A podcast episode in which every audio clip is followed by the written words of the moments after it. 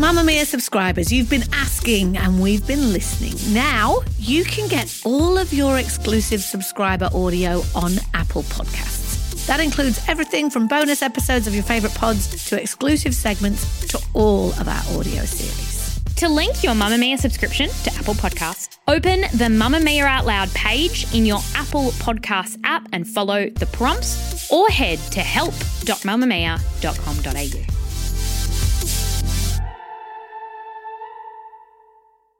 You're listening to a Mamamia podcast. From Mamamia, welcome to The Spill, your daily pop culture fix. I'm Laura Brodnik, and today I'm joined by Lucy Neville. I'm the co host of Mamamia podcast, The Undone, which is all about life in your 20s, and I'm filling in today for Reeves. This is my favourite show to fill in on. Oh, well, you're our favourite co-hoster. Like, having come and fill in. And is today Undone Day? Oh, no, it's only Wednesday. Tomorrow's Yes. Undone Day. There's a I new episode of to The Undone that. tomorrow. Yeah, Laura is our biggest hype girl. She always messages about the episodes, which I very much appreciate. I just find it really funny, maybe because spiritually I am stuck in my 20s. But I enjoyed last episode's, like that story about the period sex. I Like, know. Hilarious and relatable. I know. If anyone hasn't listened to that, go and listen to it. It's so good. We've got range over at The Undone. Yeah, exactly. well, on the show today, Megan Fox and Machine Gun Kelly have given a pretty revealing interview to GQ. Everyone is buzzing about it today. There's some wild stuff in there, and we're going to break down the biggest moments. But first, the entertainment news headlines of the day. I have news. What's the hot goss? I want more headlines. So, Channel 7 had their upfronts yesterday, and if you don't know what an upfronts is, let me give you a brief rundown. It's basically a presentation that media companies and television networks do once a year where they get in front of clients and potential advertisers and let them know everything that's coming up. And obviously, the hope is that those clients and potential advertisers will see what they're doing and want to jump on board as partners over the next 12 months. So, it's also where we, the people, learn about what's coming up in terms of programming over the next year, which is also equally as exciting. I don't have any money to give you Channel 7, but I am very interested in what you're going to be showing me on TV. So, here are some of the big announcements. In 2022, The Voice, Big Brother, and Big Brother VIP are coming back, as well as SAS Australia, Farmers Wants a Wife, which will feature the addition of Sam's Choice, which is a special segment featuring Samantha Armitage, and Dancing with the Stars All Stars will return. Plus, The Voice Generations, which is a global television first with singers and musicians from different generations performing together. Plus, the new Australia's Got Talent, which was put on hold last year due to COVID, hosted by Ricki-Lee Coulter. And also, Australian Idol is coming back, as well as the return of My Kitchen Rules with all new judges that will be announced soon. And it's returning to the contestants' kitchens and they're competing state versus state again. In news that will surprise no one, Home and Away is returning for its 35th season. Thank goodness. Thank goodness Summer Bay is alive and well, and it will be 45 weeks on air. I don't know about you, but 45 weeks, I've never actually thought that is like nearly the entire year. It's so much. Every time I interview any like international stars who have left home and away to go and work on movies overseas, they always say home and away is the hardest, toughest, longest hours they've ever had. It's crazy. Also, Seven is commissioning Apartment Rules, which is a new twist on the long running hit House Rules. They're also going to be streaming the Olympic Winter Games Beijing, the Commonwealth Games, the AFL, Supercars Championship, including the Bathurst 1000. So lots and lots of sport. And over a dozen new local and international shows for Channel 7, with more for 7 Mate. They also said they're committing an additional 30 to 40 million dollars to new local productions, so it sounds like we have a lot of TV to watch. In very exciting news. And guys, I have been pitching this movie all week in our meetings and I couldn't get it across the line until the trailer came out. So this is just a personal excitement for me. But this morning, the very first trailer for the new Scream movie, which is the fifth in the iconic slasher franchise, was released. And in very exciting news for anyone who grew up with these movies, it's reunited the main cast of the original movie to once again face off against a Ghostface killer. So the new movie once again stars Neve Campbell as Sidney Prescott, David Arquette as Detective Dewey Riley, and Courteney Cox as Gale Weathers. There's also a bunch of new stars joining the cast, including Melissa Barrera, who I'm sure people loved in In the Heights, Dylan Minnette, Jenna Ortega, and Jack Quaid. So let's have a little listen to the trailer. Hello? It's happening. Three attacks so far. Do you have a gun? I'm Sidney Prescott. Of course, I have a gun. Something about this one just feels different. Samantha? I'm. I know who you are. I've been through this a lot. This is your life now, which means that whoever this is is gonna keep coming for you. You ready for this? Never. There's certain rules to surviving. The attacks were all on people related to the original killers. Whatever his link is to our past, it's pulled us all back here. And I won't sleep until he's in the ground.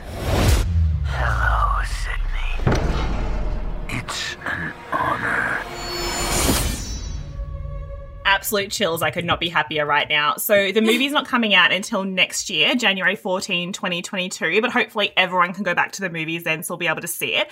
And Lucy, this morning we were trying to work out if you were even alive when the first Scream movie came out, and I did mm. double check it came out in 1996. So you might have just scraped in there. I was born in 1996, yes. Oh, there you go. So you're as old as Scream, the original. I'm sure this is one of the films my parents were definitely showing me as a newborn. Totally. Yeah, exactly. Well, it was a rite of passage when you were in primary schools. You had to sneak like a copied VHS into a Yeah. sleepover and then spend all night like not being able to sleep because you thought a slasher was in the house. And then you had to confess your sins anyway because you'd go home from the sleepover and not be able to sleep. And your parents would be like, What's going on? And you're like, I watched what you told me not to watch. Yeah, exactly. but I, th- I think also like the exciting reason it's coming back is that not only is like I'd say the first movie is one of the cleverest slasher horror movies ever made. Like it did completely redefine that genre. And also, Neve Campbell is a really interesting one too, because she was like the biggest star of the 90s, being on Party of Five, and then she was like the leader of all these movie franchises. And then she was one of those actresses that Hollywood kind of just decided once she hit her mid 30s that she wasn't really worth putting in movies anymore. And really interestingly, I interviewed her a few years ago because The Rock of all people called her up and was like, I know you're not really getting much work. Do you want to be in my big action movie? And she was like, Yes, please. And I was interviewing her for that. And I was kind of saying, like, where have you been the last couple of years? You know, like, why haven't you been working? And she was like, I've been here. I was trying to get work, but it was a weird time for me and no one kind of wanted me in their movies anymore. So I just love that she's back as this character, and it makes sense to kind of have this well worn Sidney Prescott who has been dealing with this trauma for years back on the big screen. It's just very exciting. We will pop the trailer in our Facebook group if anyone else would like to have a look at it. Move by Mamamia is the exercise app for anybody, anywhere. And in case you missed it, we dropped a brand new stretching collection that can be used to improve mobility and bookend your favourite sweat sessions. Mamamia subscribers get unlimited access to Move, and we drop new workouts every single week. If you're on the hunt for movement that makes you feel good, head to move.mamamia.com.au and use the code MOVE10 to get $10 off a yearly subscription.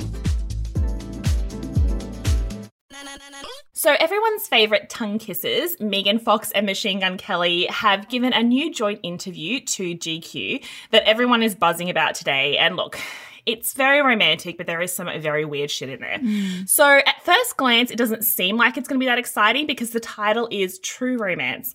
Megan Fox and Machine Gun Kelly are Hollywood's hottest new power couple, which I feel like is just an untrue statement. Like, they're definitely the most photographed, talked about couple, but I'm not sure how much real power. Yeah. Like, I don't think they're shaking down Hollywood studios, but that's beside the point. And the tagline reads On a wild summer's night in Los Angeles, Machine Gun Kelly and Megan Fox explain their whirlwind courtship from first meeting on set to their deepening spiritual connection and how this love has seared them together for life. Oh my so, God. Lucy, starting from the top, there's a lot to get through here. It kicks off with them giving each other tattoos, yeah? Yeah, it does.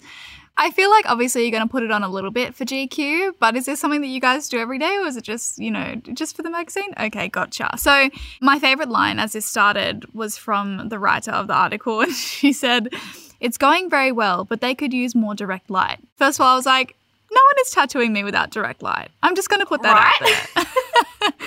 and then she says, This is how I find myself holding my iPhone flashlight over Machine Gun Kelly's pelvis while he reclines on a green velvet chase. Fox, clad in a flannel shirt, crouches over him and places the tattoo stencil along his hip. And I was like, am I reading softcore? like, Yeah, right. what is going on? The descriptive language, the velvet chase, the crouch. From the get go, I was like, okay, this is very romanticized and sexualized. And of course, we're tattooing each other on the lower hip. Yeah, exactly. And they were trying to give each other tattoos on their inner arm vein, which I didn't know was a prime tattoo real estate, but apparently it is for the rich and famous. But mm. he's just so chock a block full of tattoos, they've had to find this, like, just any kind of spare space. And what they're tattooing is the darkest fairy tale on each other, which Megan Fox says alludes back to one of the first text messages we ever sent to each other. And she's talking about how nervous she is, which you think you wouldn't want to get a tattoo. But then Machine Gun Kelly says he's done some drunk scrawling with a tattoo gun before, but this is serious. I also laughed so much that that was like alluding to their first text messages. Like, surely the first message is like, hey, is this you? Yeah. What's up? I got your number from your manager. Like, it was absolutely not that. It was not that as their first message. Yeah, they've really kind of built up this mythology around themselves. And I think they are having this kind of really overtly sexy whirlwind romance. Like, I think that's true. But I think the bigger reason why they're being so over the top with it and they're doing so much press around it is that they know how lucrative this is for both of their careers. And they probably think like there's only a small window of time that they can really go through this hype.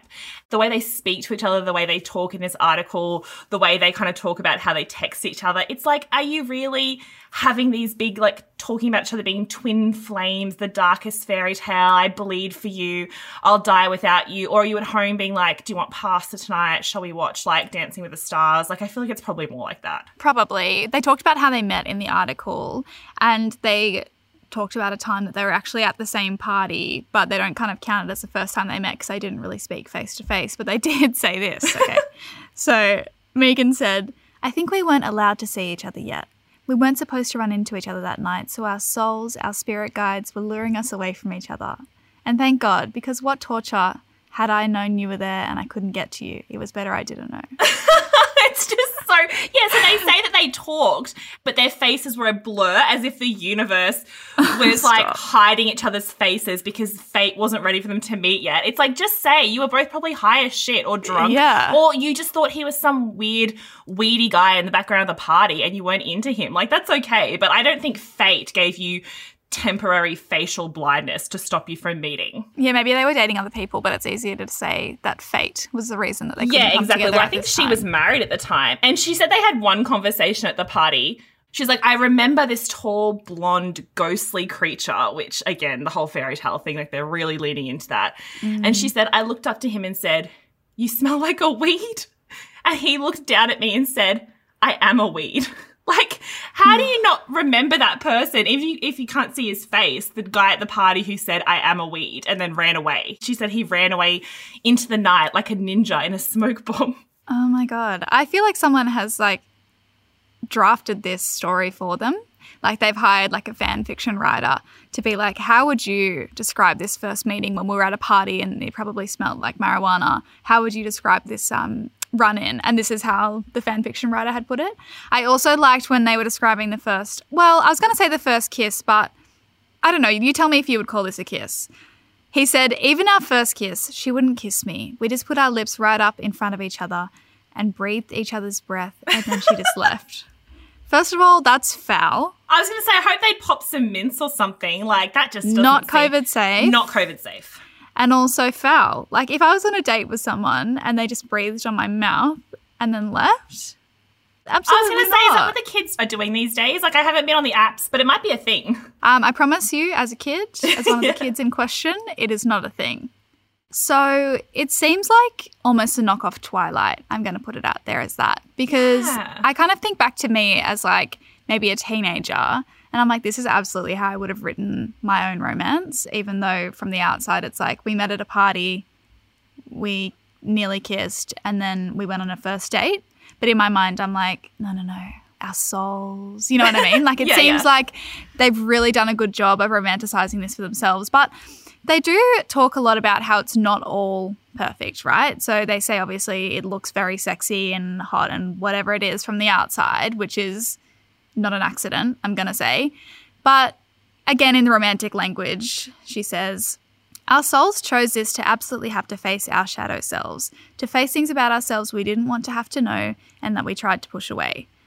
And I don't know what a shadow self is, to be honest, but I think the crux of it is that they both have demons and coming together, they have faced them maybe for the first time rather than ignoring them or kind of just going about their very glamorous lives and not paying much attention to them. So I think that that is quite positive. Yeah, exactly. And when you say demons, like with these two, they could be facing literal demons. And I'm sure that's something they've talked about. But mm. there is, amongst all the craziness in the article and even the photos, like there's one where she's like kneeling on the floor holding up a gun to his crotch and he's like smoldering. And he's talking about the fact that if she kills him, it'll be like a gift because he loves her so much, which I feel like is a level of cosplay too far there. Yeah. But they do talk about their kind of shared trauma. So we've talked about this before on the pod, like Hollywood put Megan Fox through the absolute ringer with sexual assault and bullying and having her fired from movies. And Michael Bay, who was kind of the one who discovered her kind of treating her really poorly behind the scenes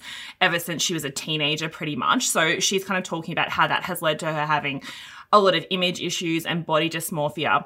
And then she talks about the fact that Machine Gun Kelly grew up in a really tense environment with a lot of abuse and that their first meeting, I mean, even this bit's a bit weird, but it's hard to kind of laugh at something like this where she talks about kind of bringing the pain out of him and that's how they've been brought together. So it's weird because they do seem like kind of a cute, if dysfunctional couple. Yeah. But they're so caught up in making themselves seem like a wild Hollywood love story. They just take it too far. Yeah, I know.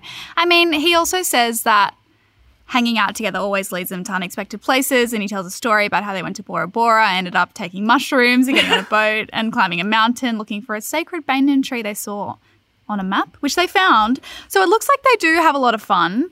But I think as well, the elements of their relationship they keep quite private are that they both have children to previous marriages. And like we don't see a lot of that. It's almost like it's purposefully left out of kind of the media, not the front, but kind of what is given to the media. So, look, I hope that they're very happy. They're very sexy. Do your thing. Like, if I find myself in a whirlwind romance like this, I would probably reach out to GQ as well. Yeah, exactly. And like I said, they know exactly what they're doing by cultivating this for the press because like we still have a lot of celebrity showmancers and we still have a lot of celebrity names like the kind of lower tier of celebrities having their publicists link them to different people in to get some kind of airtime so they can get bigger projects. Like that's still a thing that happens.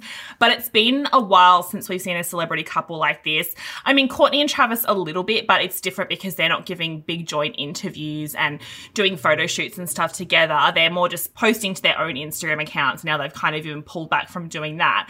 But it's like Megan Fox and Machine Gun Kelly have decided to make themselves a joint brand. And it's been a while since we've seen a Hollywood couple go this far on their branding. Like yeah. Ben Affleck and J Lo a little bit, even though they had 20 years of material to pull from.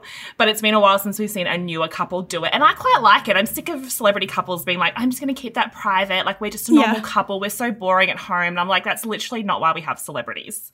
We want you to do wild stuff. Yeah, it's also definitely not accidental. In the article, they do allude to a secret film project they're working on in the autumn. So it's like, they know what they're doing. Oh, yeah, exactly they're definitely hyping up for a movie they have more control on because infamously they did meet on that movie Midnight in the Switchgrass, which they have both actually panned multiple times. They've talked about it being the one of the worst movies of their career. They also skipped the premiere like in protest, which would have been such a big moment because they're the stars. I mean, there's bigger names in that movie, but they are the stars because of their relationship. Yeah. And they refused to go to the red carpet. They refused to go to any of the big events or press because they said the movie is so embarrassing they don't want to be associated with. So I wonder if they're like pushing their relationship forward so this next movie they do can overshadow it. We'll see. Well, we will link the full article in the show notes so everyone can have a read of Hollywood's weirdest but also lovable couple.